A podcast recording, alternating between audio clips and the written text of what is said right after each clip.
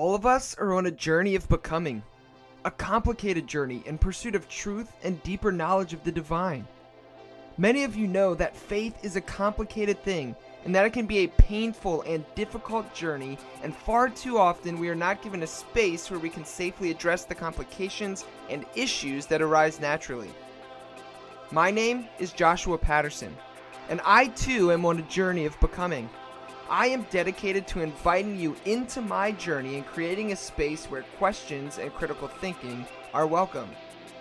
I want to take an honest look at the issues and questions plaguing the Christian church today. I want to genuinely seek out what it means to live like Jesus in our ever-changing world, in our unfolding and expanding universe, and in our pluralistic society. I have come to know that doubt is not the enemy of faith, but is perhaps one of its greatest allies. I have learned that the Christian faith is more about wisdom and love than it is about correct doctrine or belief. And I believe that we are being invited to continually seek out both wisdom and love, renewing our minds, expanding our hearts, and rethinking our faith in the process. Thank you for joining me on that journey.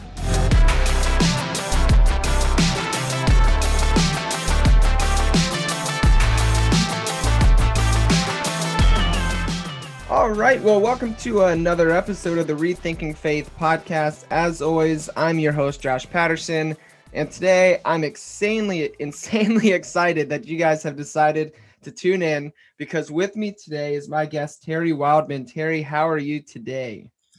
Yeah, I'm doing pretty good, and it feels good to be here with you. Yeah, thank you so much again for taking some time out of your day to come and hang out with some random guy you've never heard of before. I appreciate it. Well, Terry, just for our listeners who may not be familiar with you or your work, can you just give us a little bit of background about who you are, you know, maybe a little bit about your just your background in general and what kind of things that you do?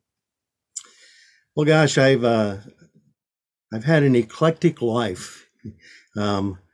So I was raised in Michigan, and I found out when I was young that I had Native heritage from my father and my grandpa. And from my grandma. So, but I didn't really connect early in life to that heritage. I grew up pretty much like anybody else in Michigan might grow up, going to the same schools, going to the, not really connecting with my culture. So it wasn't until I was an adult, after I came to faith in Jesus, and as an adult, I began to feel a call of God in my life. And so eventually I answered that call and got involved in ministry. So I've probably have about 20 years of pastoral experience in ministry over my lifetime. And so I've also been involved with other groups. I got involved with Youth with a Mission for a couple of years, being cross-cultural evangelists, living on the Hopi Indian Reservation. And I've also pastored several Native churches, one on the Hopi Reservation, the Sunlight Mission, and then in Michigan, I pastored recently I pastored a Native church there, north of Traverse City, called Northport Indian Mission. And so, over my lifetime, I've had, like I said, an eclectic. I've been involved with charismatic people, non-charismatic people, very different kinds of Christians. But I found a common thread among us all is that we love Jesus. And that's what holds us together. That's what holds me to, the Bible. That's what inspired me to translate the Bible. It's not because because of the Bible, but because of who the Bible talks about. And it's Jesus. And so it wasn't, so those are the things that led up to the point of a number of years ago when I decided and answered what I believe was a call to do this translation. Awesome. Yeah. Thank you so much for sharing that with us. Another question that I love to ask, and just to help get to know people a little bit better. As you know, our show is called Rethinking Faith. And so I like to ask the question, what is perhaps the most important aspect of your faith that you feel you had to rethink? Are you? Let me ask you back a question. Sure, absolutely. In rethinking my faith, at what point did you feel? Are you talking about as a native person, or rethinking my faith and able to do this translation? What's the context of your question? Yeah, so just it's very general. So we get a wide variety of answers. Some people come on and say, "Oh, I've rethought my relation to the Bible," or I rethought my idea of certainty and how important certainty might be. So it's different for everybody. So it's really just asking for you in general, what's something you feel that was important that you rethought as you matured in your faith? As I matured in my faith, I came to a point, especially when I got involved with ministry with Native American people, with my own heritage.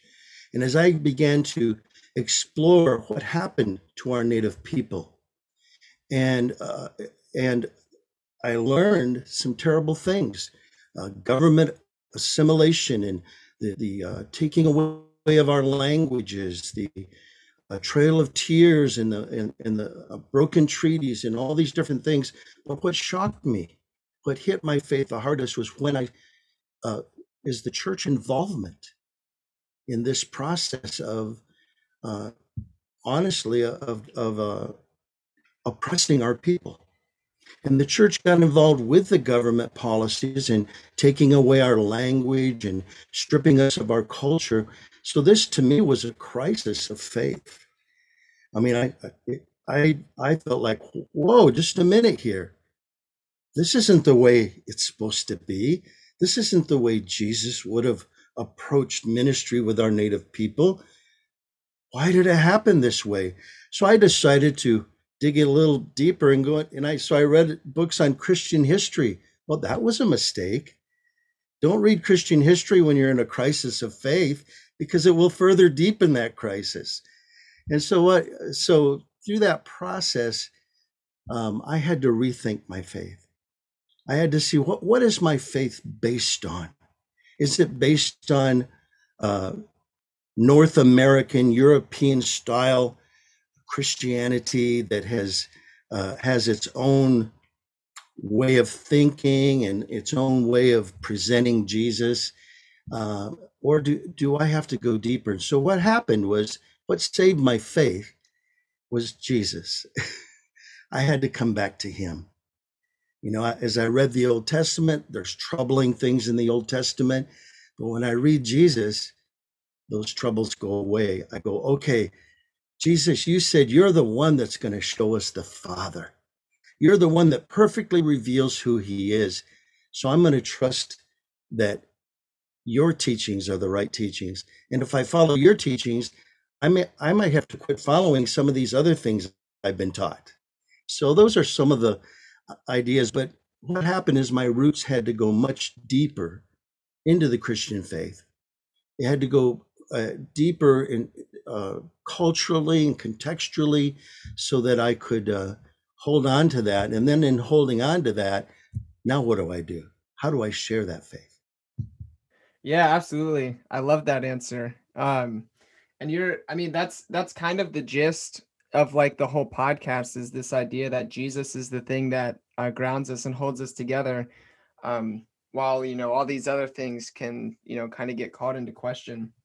And it's interesting to me too that, you talk about and bring up the history of the Christian treatment of natives, not only in America, but also in Canada, has not been good, to say the very least. And so for me, it was so interesting when I first saw the First Nations translation, when IVP first sent me the little sampler, and I was like, oh my goodness, like if this isn't like seeing reconciliation happen in real time, then I don't know what is. So it's like, I don't know. I don't know. It's a beautiful thing. And I'm not really sure I know what I'm asking. I'm more so just making an observation that's like, how has reconciliation happened to the point where now there's a First Nations version and translation of the New Testament. When so many, atrocities have been committed by Christians towards the Native peoples. Well, let me answer that by first talking about what the First Nation version is. Sure. The First Nation version is a new translation. It's attempting to capture the simplicity, the clarity, and the beauty of our native storytellers in English, but remaining faithful to the original language of the New Testament. It is a translation by Native Americans, Native North Americans, for Native North Americans, and for all English-speaking people. Now, the problem is because of generations of government assimilation policies, most people do not speak their tribal languages. So the First Nation version, it provides an English Bible, since 95% of our people are now speaking English and reading English. And when the translations first happened into our native languages by Wycliffe translators and by others, the same church in a different place was taking our language away from us and not teaching us how to read our own languages. So these Bibles that have been translated into our mother tongues aren't being used, or being used very, very little. Maybe 2%, 3% of the people can actually open a native translation and read from it. So we believe that there's 6 million English-speaking people in North America, over 6 million. So this translation is that attempt to reconnect, to bring Jesus not from a colonial perspective, but from a native perspective, looking through native eyes and seeing him that way. As far as reconciliation goes, there needs to be reconciliation. And for that to happen, both sides need to be able to hear each other. Both sides need to be able to listen to the other side. And for non-Native people, we've been taught to be suspicious of Native culture, to be suspicious of everything natives do. Oh, do they pray with feathers? Oh, do they pray with smoke? Well, the Bible has a lot to say about feathers and about smoke. And about praying with smoke, and about smoke being a part of prayer. It's found in the book of Revelation. It's found in the Old Testament. It was a common practice among many of our Christian ancestors, and even today, Christian people pray with smoke. So for Native people to do it, somehow it was wrong. You can't pray with smoke. But the most important thing is that with this translation, I think people can begin, if you're non-Native, you can begin to say, wow, Native people have a different perspective. They see it a little bit differently here, and maybe that's going to help me see it better. For Native people, I hope it will open new doors to understanding who Jesus is. He's been presented as sort of a European Jesus, an Americanized Jesus, and he needs to be presented more in a native context, because that's how people receive. All the translations that have been done so far in English, and we have plenty of them, probably over 50 of them in English, and that's probably a very conservative estimate, they all have a different purpose to reach a different kind of people group. Well, this is Native people are a different people group that need to hear it in English in a different way, as long as it means the same thing. And that's what we're aiming for. Yeah. And it's, oh man, it is so beautiful. I absolutely love reading it. So I personally am already feel, blessed by the work that you guys have done. But just like when it comes to translating anything, that's kind of a process, right? So like, it's my understanding that you kind of had like a translation council. So like, what did that look like? How is that council formed, and like, who is involved with this kind of stuff? So probably about 7-8 years ago was when I committed myself to doing this translation. It's a long story to get there, but I finally got there. I resisted it for years. I didn't feel like I was qualified to do a translation. I wasn't trained as a translator, but over and over again, I kept looking for someone who had done something like this, and I couldn't find it anywhere.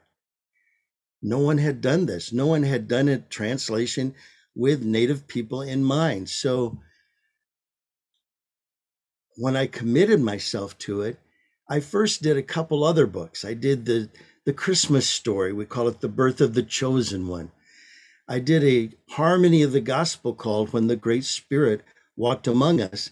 And then it was time to do, it was early in 2015 that I just began. I had created a website, I created a Facebook page. I got the information out there. I told people what I was committing myself to. I got involved with a few Native people who were helping me out and giving me ideas. And what happened was a Bible translation organization called One Book from Canada got a hold of me. They found me on the internet, and they work with Indigenous people doing translations, but their idea is that you do a translation, you don't have the missionaries do the translation, you have the indigenous people do the translating. The missionary just simply helps and gives the tools and expertise that helps the indigenous people do it themselves. And so this was just a perfect match, and they came behind us and to help us. And so what we did, and with their help and organizing and stuff, they suggested that we put together a translation council. And so that's what we did. And because my wife and I had spent over 10 years traveling across Turtle Island, that's what we call North America. And as we traveled across Turtle Island, we made relationships everywhere with Native people. So we had this expansive relationship that we could draw from different tribal heritages, from different places and geographical locations. So I started going back to these relationships. Native people do everything by relationships. So I started looking. I didn't put a thing out there saying, all Native people, do you want help with this? No, I went to people I knew, people I trusted, people I had met before and spent time with and prayed with. And so I just reached out to them, and we formed a translation. We decided on 12. I don't know. You have to guess why. But, it was a good number. And we put that council together. And then One Book and Wycliffe Associates both were helping us in the beginning to determine how we would do the translation and then how we would move forward, and gave us that help. Awesome. Yeah, no, that's crazy. A long process for sure. And I like in the very beginning, in the introduction, there's like, just listeners, so you know, when you pick up a copy, there's like a whole bunch of information about like the Translation Council, who's involved, like other people that you guys had involved. And was really exciting, especially too, I remember when I first got the little sample from IVP, and I posted it on Facebook, like, guys, like, check this out. This is so cool. I had somebody message me or comment that attended the church that I used to work at. And she, too, comes from a Native background, a Native heritage. And one of her questions was like, oh, well, like, how can just one person do a translation for all Native peoples? And so it's really cool that within the book itself, it says, well, here's the council, here's like all the different tribes that were involved. And I shared all of that with her, and she was like, oh, wow, that's really cool. So beautiful. So I think it was 2 thumbs up. It's pretty cool. Yeah, I think that's really the only way we could do it to give it any legitimacy among our Native people, mm-hmm. was to involve all these different tribal heritages. I even got feedback. I have a number of Native American friends who are not Christians. And they even gave me feedback. They even kind of liked what I was doing and said, well, we would say it this way, or we would say it that way. in our native way. And so we really were, as much as we could, we were trying to really make it a community effort. Mm-hmm. Yeah, and I mean, I think that shines through so nicely, and also it brings forth a lot of like really beautiful and unique elements within the translation. And one of my personal favorites is the naming of persons and places throughout. And so like just an example, so people know what I'm talking about, in the prologue, when basically you're giving the story of, you know, in the beginning, it talks like, when father of many nations, who's Abraham, and his wife were too old to have children, the Great Spirit gave them a son. They named him, He Made Us Laugh, because they laughed when Creator told them that they would have a child. He Made Us Laugh had a son whom he named Heel Grabber, because he grabbed his twin brother Heel when he was being born. And the Great Spirit later gave him a new name, Wrestles with Creator, because he wrestled with a spirit messenger from Creator. And so I absolutely love that. And so can you just kind of tell us why you guys decided to do it that way? Well, first of all, you know, I already knew that all the biblical names had some kind of meaning behind them because of the Hebrew people. That's how they named people. They always put meaning into names. And interestingly enough, all of our native people traditionally, that's how we name our children. We give meaning to those names, and those names are given. Sometimes you have more than one name, so it made sense that Abraham's name changed from honored father to father of many nations, from Abram to Abraham, you know, and that would be understandable for our native people. So to make it culturally relevant and to bring out what's already there in the Greek, it's already in the Hebrew, it's already in the culture, biblical culture, and this to show how our native culture has the same values for naming and the same ideas. So and interestingly enough, of all the feedback that we've gotten from native people, this is the one thing that has been most meaningful, is the putting in the meanings of the name, and also calling God by non-colonial names. Great Spirit, Creator, one above us all, the one who gives us life, the one who gives us breath, you know, just all these different titles and names. And so these are different ways in our tribal heritages that we talk about this supreme being that is called, the short term, God, which is a very, in a sense, small name for a very big God. Yeah, absolutely. And I loved that too. All the like you were saying, all the different names that were used for God was another one of the things I really enjoyed. And even, hold on, let me see if I can find real quick, because I don't want to say it wrong, but even the name used for Jesus, you might know it off the top of your head, but I don't.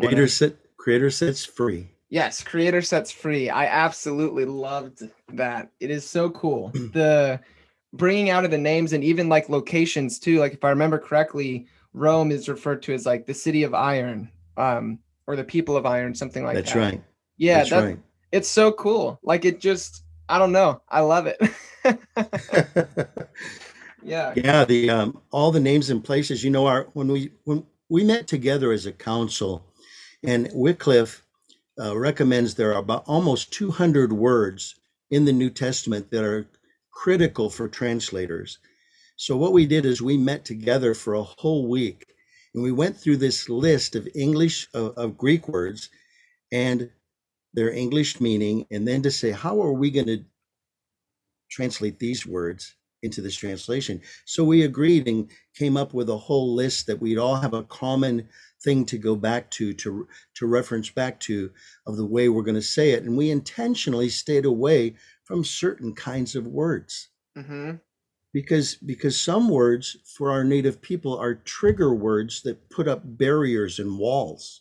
Oh, sure. For example, the word sin even though it's a translation of a Greek word that many people understand the meaning of, some people, for our native people in boarding school, it was a sin to have your hair long. It was a sin to pray with a feather. It was a sin to speak your language. So the word sin becomes a trigger word. So we wanted to stay away from those kinds of colonial words. So we intentionally used other words that were clearly, sometimes even better translations than the word sin, like broken ways, bad hearts, wrongdoings. And the same thing with the kingdom of God. Native people aren't into kingdoms, you know. We have chiefs, but these chiefs are seen as servants of the people, which is already the value that Jesus teaches us in his teachings. And so we try to stay away from these kinds of words and use words that were meaningful. And some Greek scholars have actually told us that in many ways these decisions that we made are closer to the original meaning than a lot of English translations. Wow. So it's been a journey, and also what's been interesting is non-native people really like this translation. So we see it not only as a gift for our native people, but also we see it as a gift to the dominant culture from our native people. Here's some more insight. I mean, can you imagine we have all these different cultures and worldviews and ways of seeing? And what if we could take, you know, and we have most Christians have a monocultural way of seeing.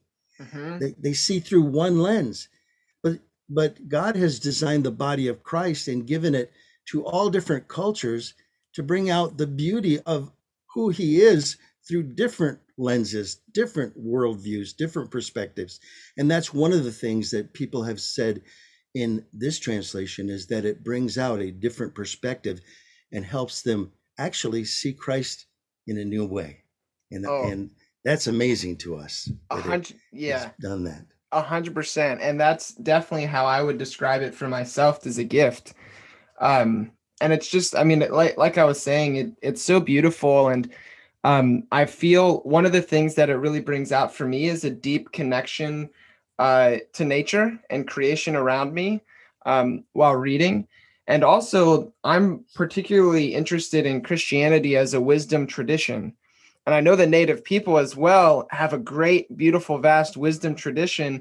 And so then to see the native wisdom tradition, like, lens used within the context of the New Testament was just so, like, mind-blowing and beautiful to me. I absolutely loved it. Again, I mean, I only have positive things to say, Terry. Wow. It's so cool. Well, you know, one of the things that we were able to do is I spent a lot of time being the kind of the primary translator. I spent a lot of time reading native people, I read Christian native people and non-Christian native people, and Black Elk and Chief Joseph and Chief Seattle. And I began to see some beauty in the way they expressed themselves in English from their languages. And I remember when Black Elk used this phrase that he sent his voice to the Great Spirit. And I thought, what a beautiful way to picture prayer and to say what prayer is. So we adopted some of those phrases unabashedly from Black Elk and other native speakers, traditional native speakers, to put into this translation, because we wanted it to be like, here's one of our native elders telling the story in a native traditional way. Not all natives today are traditional, but all natives connect to their traditions at some level and want to connect to it. And so this is a way to do that, and a way to share who Jesus is, so native people can make up their minds about Jesus, not because of what happened with the colonials but because of who Jesus really is and how he's not against us as Native people, how he loves us. He loves the beauty of our culture. He loves who we are. And he was already here in this land we call Turtle Island, teaching us about himself long before the colonials came here. You know, and we just didn't have the story of Jesus specifically, but we had it in metaphor in so many different ways. And so there are connections that can be made. Oh, absolutely. Absolutely. Man, it's just, again, it's just so beautiful. And like, if it's okay with you, do you mind if I have two passages that I want to read. Can Please. I read those two passages? I'll read one and then let you comment on it, and then I'll read another one. The first one that I want to read is actually, it's on the back of the translation itself, and I chose to read it just because it's a verse that people would be readily familiar with, which is John 3:16 and 17. So I'll go ahead and read it, and then you can comment on it. The Great Spirit loves this world of human beings so deeply, he gave us his Son, the only Son who fully represents him. All who trust in him and his way will not come to a bad end, but will have the life of the world to come that never fades away, full of beauty and harmony. Creator did not send his Son to decide against the people of this world, but to set them free from the worthless ways of the world. It's John 3:16 through 17.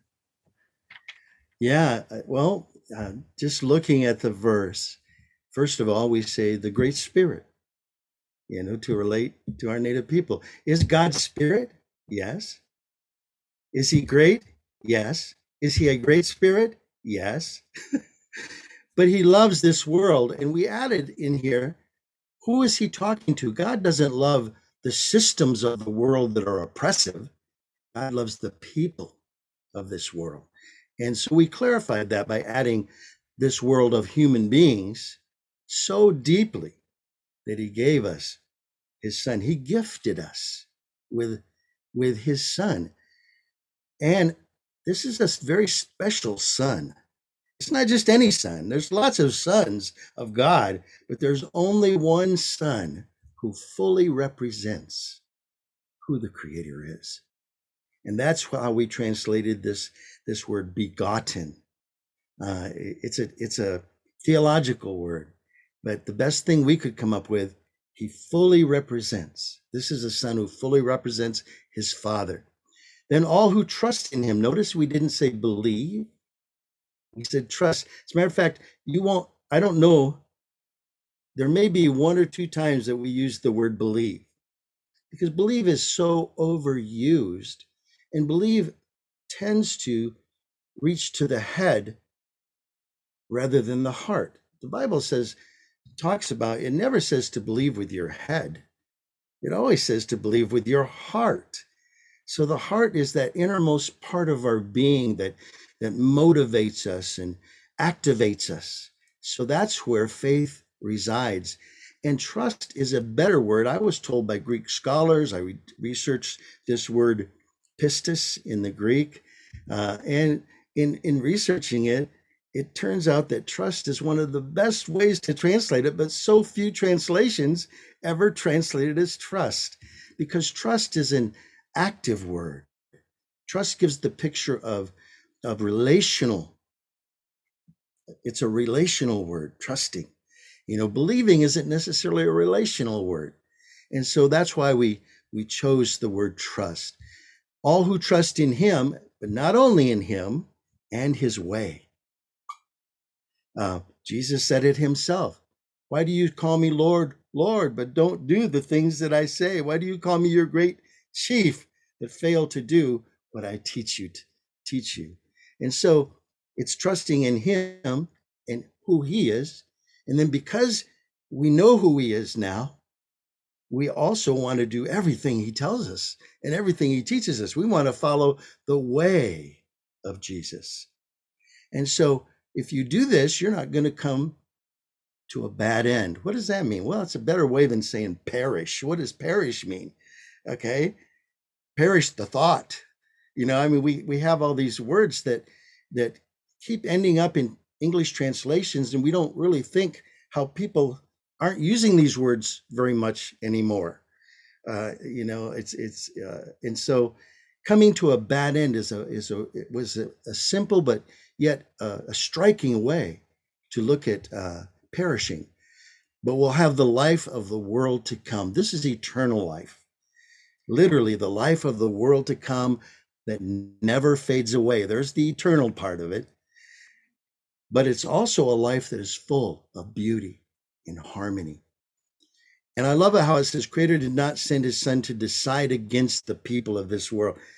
We stayed away from the word judgment. We might have used it twice in the whole translation, because judgment is about deciding, making decisions. Judges make decisions about things. They hear and take in information, and then they decide. But judgment in the Hebrew perspective isn't a negative thing. It's a positive thing most of the time. It can be negative, because if you are being judged against, you're in trouble. But he didn't send Jesus to decide against us, but to set us free, to set them free from the worthless ways of the world. And this idea of the world and its ways, it's not just the physical planet thinking of the world. It's not creation and the beauty we see all around us in creation. It's the systems of this world that we're talking about. So the worthless ways of the world is what he's setting us free from. Yeah, I love how active that last bit is as well, and just the idea, the way of trusting the way. It's like, here's a good way to walk, whereas like the ways of the world, are worthless. Right. So I love it. And then one other section I wanted to read, it's a little bit longer, but my favorite section of the Bible, hands down, is the Sermon on the Mount. And the Beatitudes section that you guys did is just fantastic. And so if I could share that with our listeners real quick. Yeah. So it says this, and listeners, this is Matthew chapter 5, verses 3 through 10. Creator's blessing rests on the poor, the ones with broken spirits. The good road from above is theirs to walk. Creator's blessings rest on the ones who walk a trail of tears, for he will wipe the tears from their eyes and comfort them. Creator's blessing rests on the ones who walk softly in a humble manner. The earth, land, and sky will welcome them and always be their home. Creator's blessing rests on the ones who hunger and thirst for wrongs to be made right. They will eat and drink until they are full. Creator's blessing rests on the ones who are merciful and kind to others. Their kindness will find its way back to them, full circle. Creator's blessing rests on the pure of heart. They are the ones who will see the Great Spirit. Creator's blessing rests on the ones who make peace. It will be said of them, they are the children of the Great Spirit. Creator's blessing rests on the ones who are hunted down and mistreated for doing what is right, for they are walking the good road from above. Again, Matthew 5, 3 through 10. Just fantastic. Well, I'll say a couple things about this, because it would take too long to go through so much, right? Verse by verse. There's so much there. But I'll say, first of all, there is nothing in this teaching of Jesus that conflicts with our native cultures. Yeah. Nothing. Our native people taught these kinds of things. It was part of who we are. My own Anishinaabe heritage, Ojibwe. We have 7 sacred teachings. We have wisdom and humility and love and kindness. We have all these courage, truthfulness, honesty, all these different teachings. And we also teach about things being in harmony, and so and how to relate to one another. And so this, everything here, inheriting the earth. Native people, that's what needs to happen. The earth is so important. The earth is given to us. It's a gift from Creator. And this is where we're going to live, you know, forever. It'll be a renewed earth. It'll be an earth that is back in harmony once again with the Creator. But we need to already start walking that way now. We need to start treating the earth the way it's going to be treated in the future, but we need to do it now. That's what, what did Jesus say in the, in what we call the Lord's Prayer? He said, let the beauty of your ways in the world above be reflected in the earth below. Now, in other words, we need to pray that the kingdom will come where his will is done here and now. And whoever follows Jesus, we're just living out as best we can by the power of the Spirit. We're living out these truths ahead of time. And so what probably one of my favorite ones in here is 5 and 6, verse 5 and 6. Creator's blessing rests on the ones who walk softly and in a humble manner. The earth, land, and sky will welcome them and always be their home. They will inherit the earth.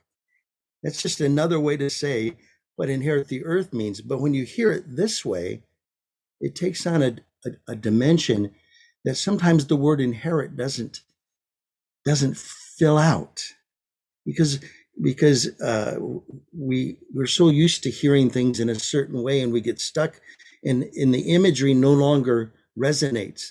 So to have our native people to be able to give more imagery to the beauty of what Jesus is teaching.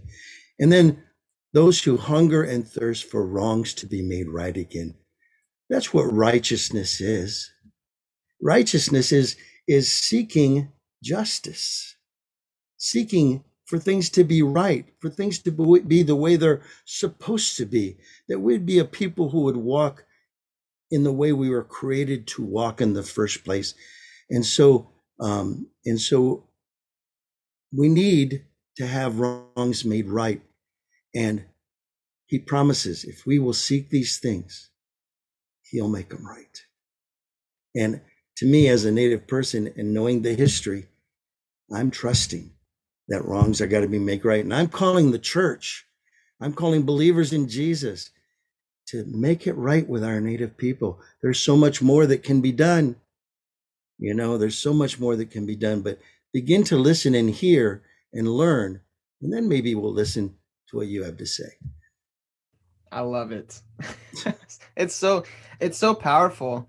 It really is. And I resonate so deeply with what you're saying, because for me, again, this reading, and like you were saying with verse 5, the imagery given, it's, you know, I've read the Sermon on the Mount a million times, you know, in the English translation that I use.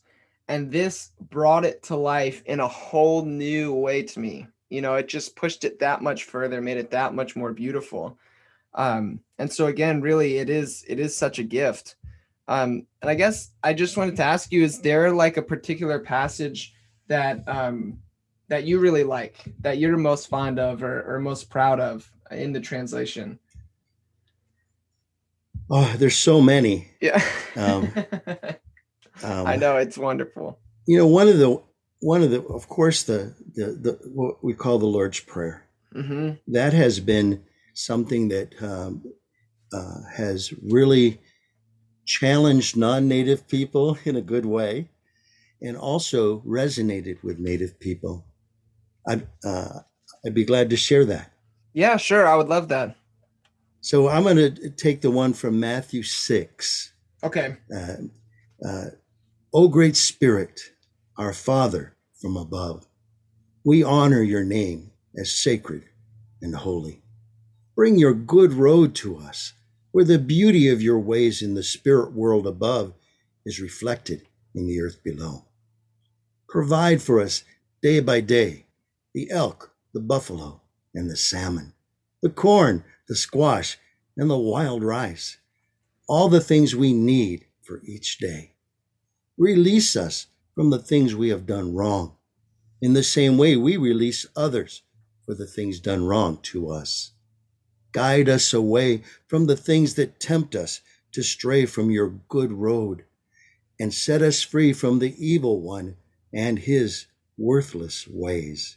Aho, may it be so. Mm. So that prayer is full of native imagery, mm-hmm. but it also conveys the meaning to our native people of what Jesus was talking about. Absolutely. When he gave that prayer. So that's one of my favorites, and there's many more, of course. Oh, absolutely. Absolutely. Well, thanks. Yeah. Thank you for reading that for us. I just have a few more questions I wanted to ask you, and then we'll wrap up so I can be respectful to your time. Just what is your and your team's hope and goal for this beautiful new translation? Well, one of the things that we really hope for is that Native people, first of all, so Native people will have an opportunity to look at Jesus in a new way, in a more Native way, from a more Native perspective, instead of having being told from an Americanized English version of the Bible how to believe. We can choose to believe because we've read it ourselves and we hear it in a way that resonates a little better for our hearts. So for our Native people, that's our hope, that Jesus will resonate through. He'll come through. The real Jesus will come through these scriptures. Secondly, as a part of healing and reconciliation, I think it's important that non-Native people have a Bible like this to look at and to read, so that they can begin to rethink their faith, so that they can rethink how they see Jesus, and to rethink the Americanized way of believing in Jesus. Because as much as the European and American people and theologians have given us so much, Native people have a lot to give and a lot to see. And Native people are the indigenous people of the land. We're the ones Creator put here first. I think that gives us some sort of apostolic authority to speak about Christianity in this land. And so my hope is that this translation will begin to break down some of the walls between our people, between church people and Native people. Between even among Native people, there's a division. Most Native people have been taught to abandon their culture. We don't believe you're supposed to do that. You only abandon those parts of your culture that dishonor God. And that's true of every culture. We all have things in our cultures that don't honor the Creator. And so we're all called to rethink our lives and to look at Jesus. And this the hope is that this will begin maybe a process of Native people and non-Native people and church people talking to each other more, sharing with each other more, listening to other perspectives without feeling the need to defend ourselves so much. So that's some of it. Yeah, well, may it be so. Yes. May it be so. Absolutely is a wonderful tool that you guys have gifted so many people. And so I'm grateful. And I really hope that your guys' goal and hope for this translation comes to pass, because that wouldn't that be beautiful? And I guess just to kind of wrap us up here, is there anything else that you would like people to know about the First Nations version? Well, it took us about 5 years to finish it. Oh, wow. We have young people that were involved, young Native people, older Native people, people from different denominations, people from different geographic locations, college campus natives through InterVarsity and through CRU.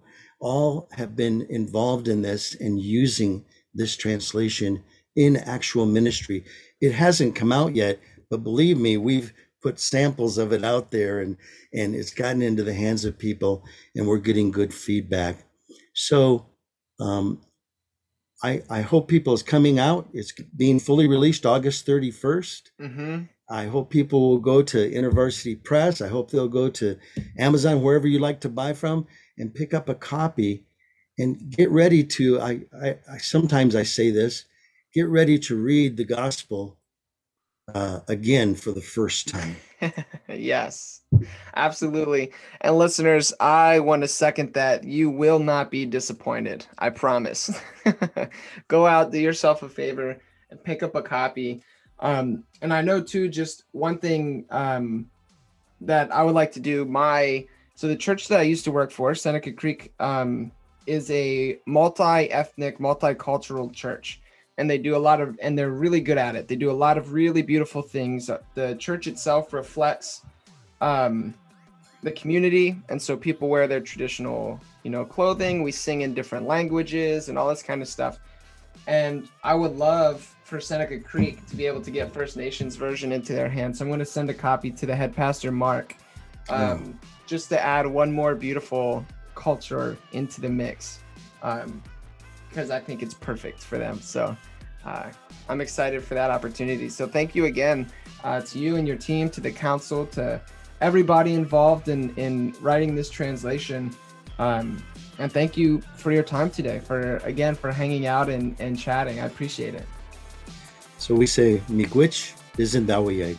Thank you for listening. Oh, awesome. Thank you so much. Listeners, thank you for listening, for hanging out, and may you go in peace. Peace and love, guys.